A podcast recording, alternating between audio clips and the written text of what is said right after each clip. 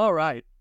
Back to school. yeah. Back to school. It's all smooth sailing now. Nobody panic. It'll be fine. Every time every time I hear back to school, I think of uh, of um, Billy Madison, the the back to school song he sings so to prove to dad I'm not a fool.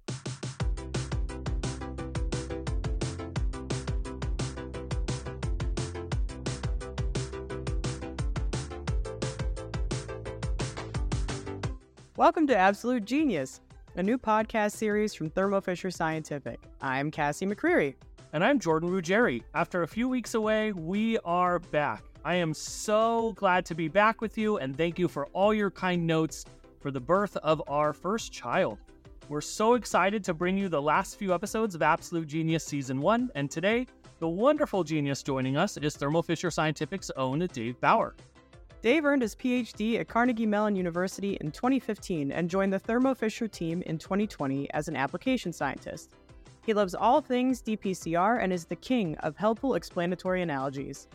Get ready for a bit of math, a lot of fascinating discussion about dPCR, and a great conversation. Cassie, I wrote a few haikus about digital PCR. Are you a haiku fan? I am now.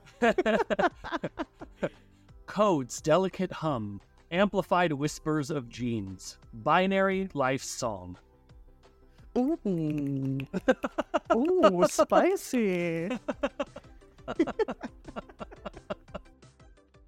Dave, uh, thank you so much for joining us today on, on Absolute Gene-ius. I know I'm thrilled to to speak to you and and have our own digital PCR expert on the line. Really excited to dive into some of the technical uh, aspects and, and also get some of your insights in your career journey and, and how you got here. Just to hop in real, you know, real fast here, face first, in your own words, what is digital PCR? How can it be used? And and why should our, our, our listeners care about it? I mean, I always got to compare digital PCR to real time PCR. If you're used to real time PCR, you know you have your reaction mixture. It's got your sample, your DNA that you want to target in there. And there's usually more than one copy. Maybe there's 5,000 copies. But with real time PCR, you take all 5,000 copies, you just put them in the reaction volume, and then you get a value out of that.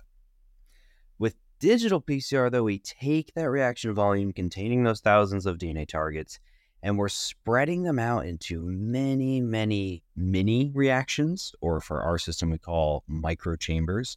But those mini reactions, they're so small that you actually expect some of them to not have any of your 5,000 targets in that example.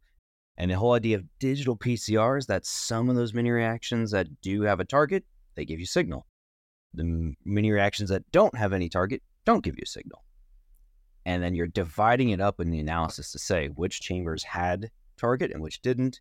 And that's really where the digital comes from. It's you're classifying it as a yes no, kind of a binary one zero. That's how we classify each of those mini reactions talking about those micro reactions and, and those um, those microchambers, what does the result look like for digital PCR? So, with the analysis of the data, really is that yes, no, thousands and thousands of times. But that's not really what we want in the end. We want something informative to our experiment. And usually that's going to be a concentration. How many copies per microliter?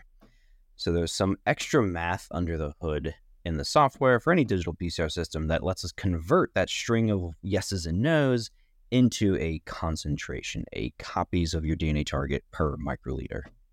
Now, when you are when you are actually looking at this and you're you're splitting your sample into those thousands of, of micro reactions, uh, is it safe to say that every micro reaction will get one target and, and will we'll you know truly have that one to one yes answer and and one to one no answer, uh, or or you know is there something else maybe under the hood that happens there? Generally, if you're doing digital PCR, it is not a good assumption to assume that every chamber that has signal counted as a yes means that you have a one and only one of your DNA target there. It's definitely possible that you're going to have one, two, three, a couple. And the thing is, you can't distinguish that. So all you know at the end is that chamber was bright or not. And so personally, I always cringe a little when I hear people say digital PCR is counting molecules because we really aren't doing that. We're not actually capable of it. And I think a little example we can go down to illustrate that that concept and that need is thinking about birthdays. Let's say Cassie and I were walking past a room and there's 10 people in that room. And I say, Cassie, bet me that someone in that room of 10 people has the same birthday as you. You think that's likely? Would you take the bet?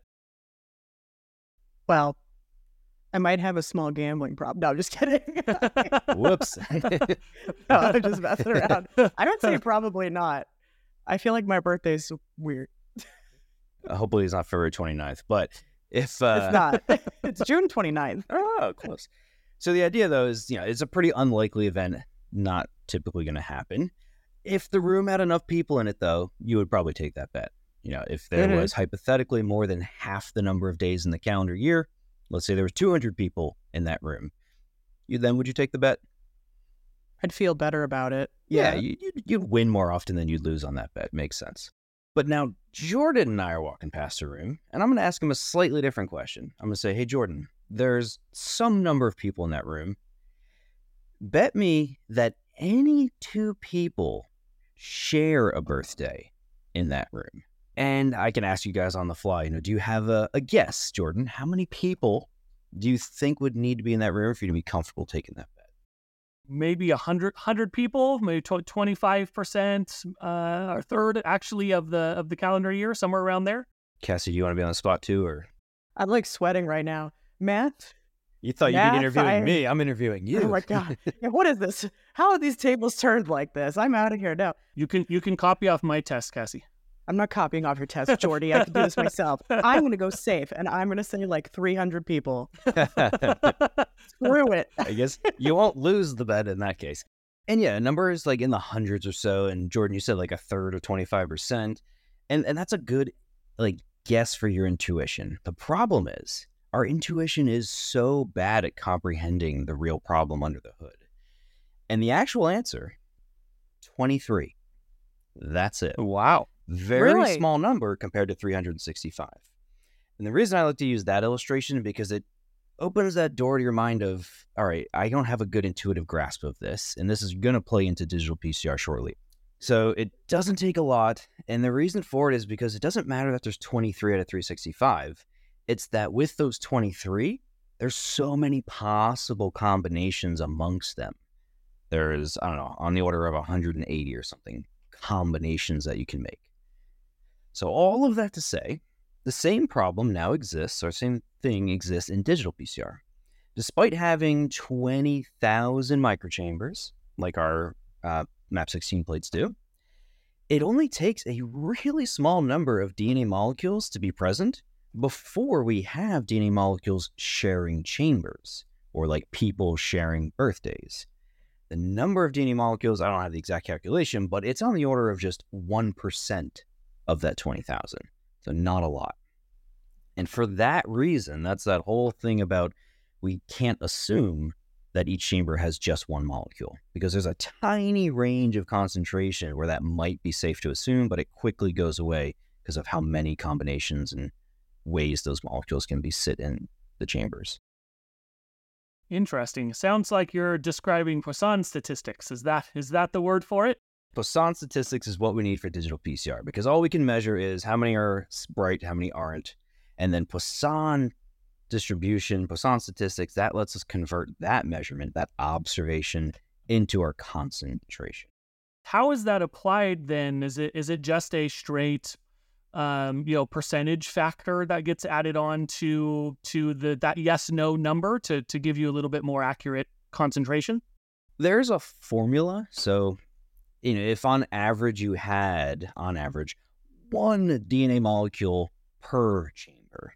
So with 20,000 chambers, let's say I happen to have exactly 20,000 molecules. There's then a distribution expected of this fraction of the chambers will be empty, this fraction will have one, will have two, three, and so on. But like we said before, we can't tell the difference between one, two, or three molecules. So really all we care about is saying what fraction are empty relative to the total. And that's the number that gets plugged into the formula to then spit out a concentration we care about. How about how about volume of the of the reactions? Are there are there any considerations in terms of what what happens if those you know mini reactions are different volumes? Does that affect the the modeling as well?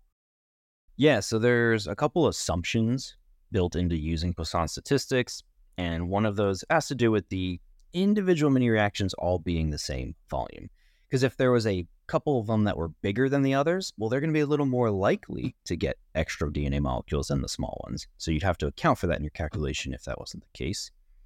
A lot of the systems assume that uniform size throughout the calculations, and I'm sure most vendors do, you know, testing to make sure that that's valid. Um, in terms of the actual, you know, micro reactions and, and, and micro chambers, is there a a number that is you know statistically important to to use to get you the the most precise data? So there's no magic number uh, where if you say you have above this value of chambers that you are safe. It truly is a just continuous more is better. And the big change when you have more chambers, you get a bigger dynamic range meaning you can measure concentrations across a wider range of values. And that's really where real time PCR kind of is a, a champion of saying you could have something at a given high concentration, get a CT value, measure it. Or you could do a billion fold dilution of that and still get a CT value, still get a, some kind of measure.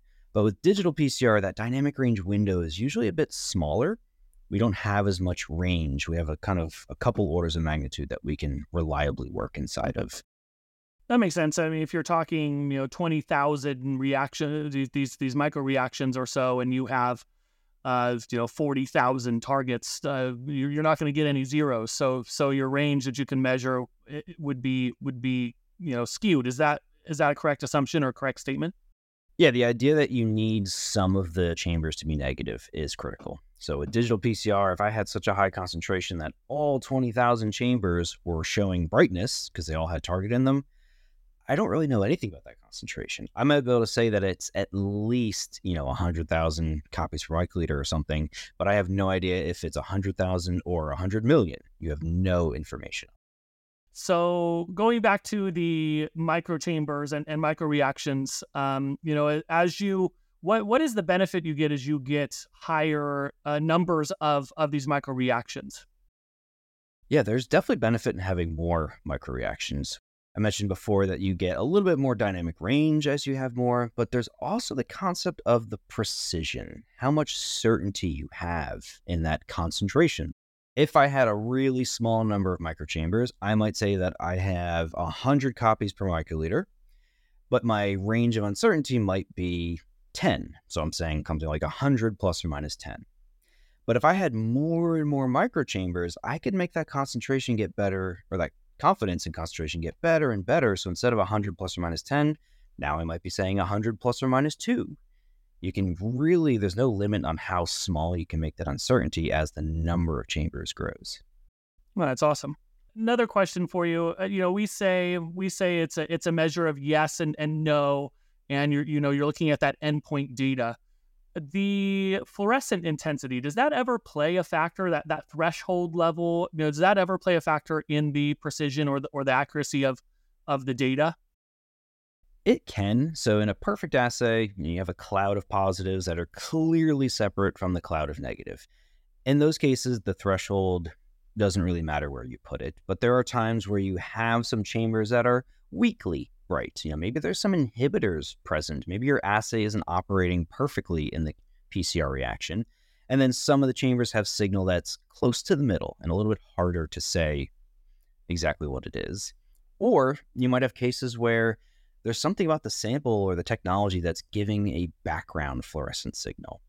And if you have some background fluorescent signal, you don't know if that signal be- is because of just some background noise or is it truly weak amplification.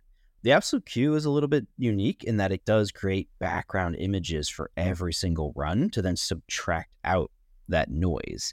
Though it's not truly a simple endpoint detection, it's a little bit more sophisticated with that background subtraction, which gives you more confidence in the answer that you have at the end. And that's extremely important if you're working with lower concentrations of targets. Because if you're only expecting maybe a handful of molecules of your target present, a handful of yes positive chambers, you really want to know that all of them are really because of DNA versus because of something in the background. and it's so it sounds like uh, reaction uh, efficiency, you know, while, while still playing somewhat of a role in digital PCR, is not necessarily as critical as, say, in, in qPCR, where if you have inhibitors, um, you, you, may actually see a, a, a, large shift in CT value that can affect your uh, your concentration calculations. Is that a, a, a true assumption?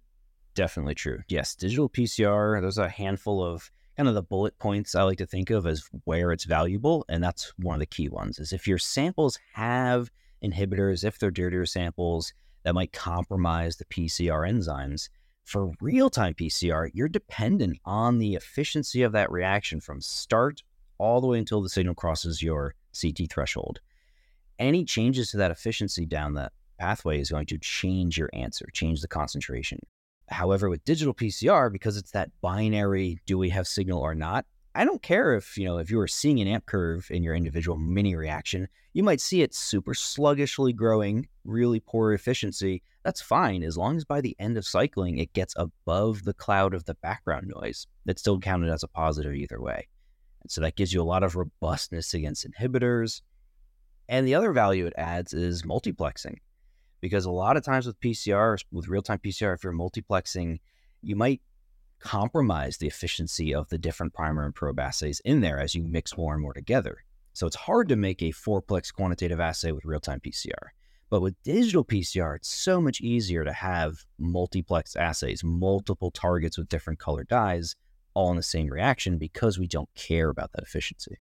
This brings up a really interesting point, you know, thinking about how digital PCR works. Um, what what problems could digital PCR allow you to solve? Maybe maybe even better than uh, qPCR, real time PCR. Yeah, I think if I had to kind of give like an elevator pitch for digital PCR, there'd be a couple bullet points. One, of course, is quantification, absolute quantification. If you want to know the concentration of a target, digital PCR is the gold standard. Real time PCR can do it. We can talk about some of the nuances there, but absolute quantification is a critical value for digital PCR. Another one is precision. Uh, we talked about before. You get better precision with digital PCR generally than you would with real time PCR. Also, if you have a really low concentration, if you want to quantify at the lower end of concentrations, digital PCR usually is going to outperform real time PCR. And finally, another point I like to make on it is looking for rare targets that are kind of in a sea of wild type or a sea of sequences that are really similar. In that case, digital PCR can often get better resolution than real time PCR would. Can you give some examples of that uh, rare target uh, detection and, and when you have kind of that sea of wild type? Where, where would you see something like that? One application I've seen a lot of is related to cancer marker detection. So if you have a single base pair change or a SNP in your genome, that single base change, sometimes it's hard to have an assay for PCR that's going to be perfectly finding that single base pair change and not getting some background signal from the wild type, from the normal healthy sequence. So, with real time PCR, if you take, for example, a liquid biopsy from a subject, you have the majority of the sequence, hopefully, is going to be the healthy normal sequence. But if you're trying to find that rare single base pair change, that's an indicator for some kind of cancer marker. Real time PCR, you might be limited in how low you can go. Can you detect 5%? Yeah, probably. 10%, sure. 1%, maybe not, because of that sea of background noise that you're getting. But with digital PCR, you can certainly get down to 1%, even less, a tenth of a percent. Very interesting. So I know talking about liquid biopsies and, and some of these um, cancer biomarkers, uh, NGS, next gener- generation sequencing, is used uh, frequently in this uh, in this uh, the, this research and, and, these studies. Is there a way that digital PCR complements uh, or can be used in conjunction with next generation sequencing techniques? Yeah, one way, you know, sticking with the cancer example, if you had a sample from a subject where you don't know what the single base pair change might be related to their cancer, you could use NGS to determine what is the single base pair change. And now knowing that, you could design a qPCR or digital PCR assay for that single base pair change. And then over time, you could keep checking samples from that subject to see are the levels, are the amounts of that mutated sequence changing over time? In theory, you could do that with next generation sequencing as well, but it's a much more time consuming, expensive process than a quick digital PCR assay. It's really interesting. Uh, are there any other considerations when looking at at rare targets? Yeah, there's a couple considerations uh, for digital PCR. If you're looking for a rare target, you really want to cram in as much of the sample into the experiment as possible. But people often think that just because you're loading the sample into the instrument, it's actually being used. And there's a concept known as dead volume, where I might load 20 microliters of reaction mix into my instrument, but only a fraction of that, say half of it, is actually analyzed. It's actually making its way into one of those mini reactions and getting called. So for our systems, the dead volume is very low, you know, on the order of less than 5%. We're using pretty much all of the reaction volume that gets inserted into the instrument to make our answer. Hey, Jordan, have you heard about Connect to Science? I have, but maybe our listeners haven't. Connect to Science is your portal to innovation, education, sustainability, and diversity in life science. Be in the know with the latest tools and resources to help you achieve success at the bench and beyond. Check out thermofisher.com slash connect to science. Sounds like an awesome resource. Again, to check it out, visit thermofisher.com slash connect to science. Now back to the conversation. Dave, Jordy, welcome to Cassie's career, rear, rear, rear, corner, ner, ner, ner, jazzy music here, intro. I'm campaigning for my own little intro music, and you know, I just have to do it myself for now, and so that's as good as it gets. Confetti, cheering, rounds of applause. We're here. How exciting! Step into my office, if you will. So, this is the part where I grill you about your career. Not really. It's a fun funky, fresh conversation. So you have educational background in biology, physics, some mathematics, and then your your PhD or FID, as I like to call it, in molecular biophysics and structural biology. I suppose my question is, what? what are the what are those things? What does that mean? Honestly, so most of the time when people ask me what I went to grad school for, I just say biochemistry uh, because okay. when they hear molecular biophysics, they're just like, don't care, bored. So, oh, biochemistry, it's more relatable, and it honestly is very similar. It, it, they, there's a lot of overlap. The main idea for biophysics is that the technology, the tools we use, were things that maybe in the past had been more thought of for physical or physical chemistry ideas experiments. But now, with evolving technologies, we can utilize them for biological molecules, which tend to be a little bit more harder to work with than most mm-hmm. chemicals. And so, the application of more, you know, structural biology uses something called NMR, nuclear magnetic resonance. So, that's where the structural biology often comes from, X ray crystallography, things that have been around for a long time, but developments in the technology made it easier to use larger biomolecules with them. And I personally tried to stay away from the structural biology as much as possible. I care more about the biophysics. So I was in the thermodynamics world for most of my FID PhD, looking at viruses and looking at the thermodynamics of their genome being packaged and released into their actual virus body itself.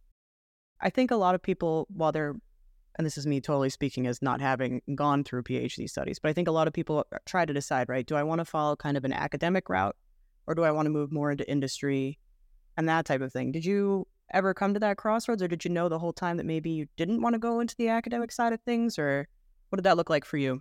I think it took me about in grad school about three months to realize I want to get out of here as soon as possible and stay, stay away from academia. okay. Uh, I wanted to be out of the lab, or not out of the lab, but out of academia. I wanted to get into industry for my own value.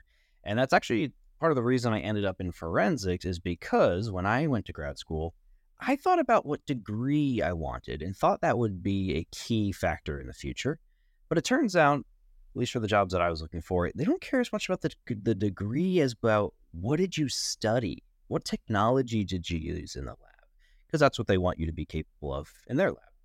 And I used a technology that was really rare. Uh, differential scanning calorimetry, not something a lot of people are doing in industry. And I had a hard time then finding a place to apply myself and ended up in forensics as somewhere I never imagined and just thought, oh, this would be fun. And part of it was because I had a background in software, like com- uh, computer science, and was able to leverage that for the forensics role as well. And so I really did enjoy that time, learned a lot about the legal system, things I never considered. Pretty consistent theme across guests, I would say. And Jordy, feel free to say if you feel otherwise. But it's been that people have kind of started to build their careers around the things of um, not necessarily what they would have expected as their next steps, but kind of things that came across their path in one way or another, or they followed something just because it sounded interesting and not necessarily would be kind of the cookie cutter next steps. And it sounds like for you, that could kind of be the case a little bit, where you didn't even expect to go into kind of the forensic side of things. And then you did for a hot second. Now you're here at Thermo Fisher um, and you're an application scientist. So what is what does your role look like now? So now real time PCR, digital PCR, that's the core technology that our team as application scientists focuses on.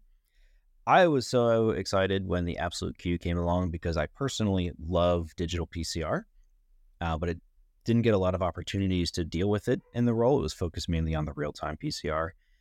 But now, digital PCR, as soon as I heard about the next version of the instrument, I wanted as much to do with it as possible. Here at Absolute Gene-ius, we like to um, lightly cyberstalk our guests before speaking to them. So you share a quote on LinkedIn about like statistics. So, what is about statistics and just, I guess, math in general that you're so passionate about? I love probability, you know, as opposed to just statistics. They're kind of related, but kind of different paths. And I've always been fascinated with probability, mainly because of the the fact that, as we saw earlier, we're not our brains aren't intuitive about it. We have a hard time with really getting probabilities right. They're not always intuitive. So have you always been very, very good at those games where like they're like, hey, guess the number of marbles in this jar or like guess the number of Hershey kisses? No, I am terrible no. at those. And when I'm in a room with people and someone's like, hey, how many people were in the conference? I'm like, more than 10, less than a million. That's all I got. Dave, uh, I have a question. How, how do you go from studying pressure inside viruses to helping people bring up you know uh, real time and, and, digital PCR um, uh, experiments and, and instruments.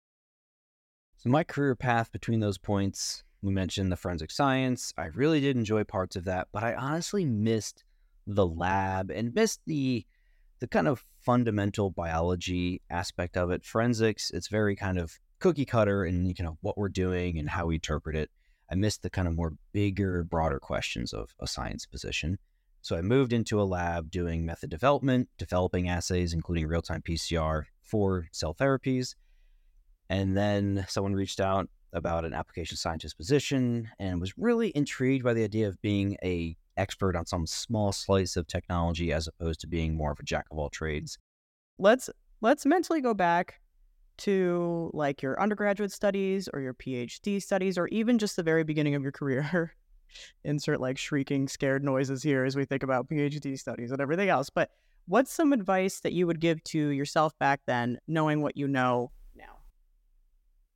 I think the advice I would give, I may have touched on this before, about don't overemphasize the degree itself really it's what you're doing in the lab or in that environment is really important because i just assume that biophysics it sounds cool and people want biophysicists. I've seen posting for them but really it comes down to what technologies did you learn? What did you in that big range of whatever your degree is in where did you narrow and like focus in on?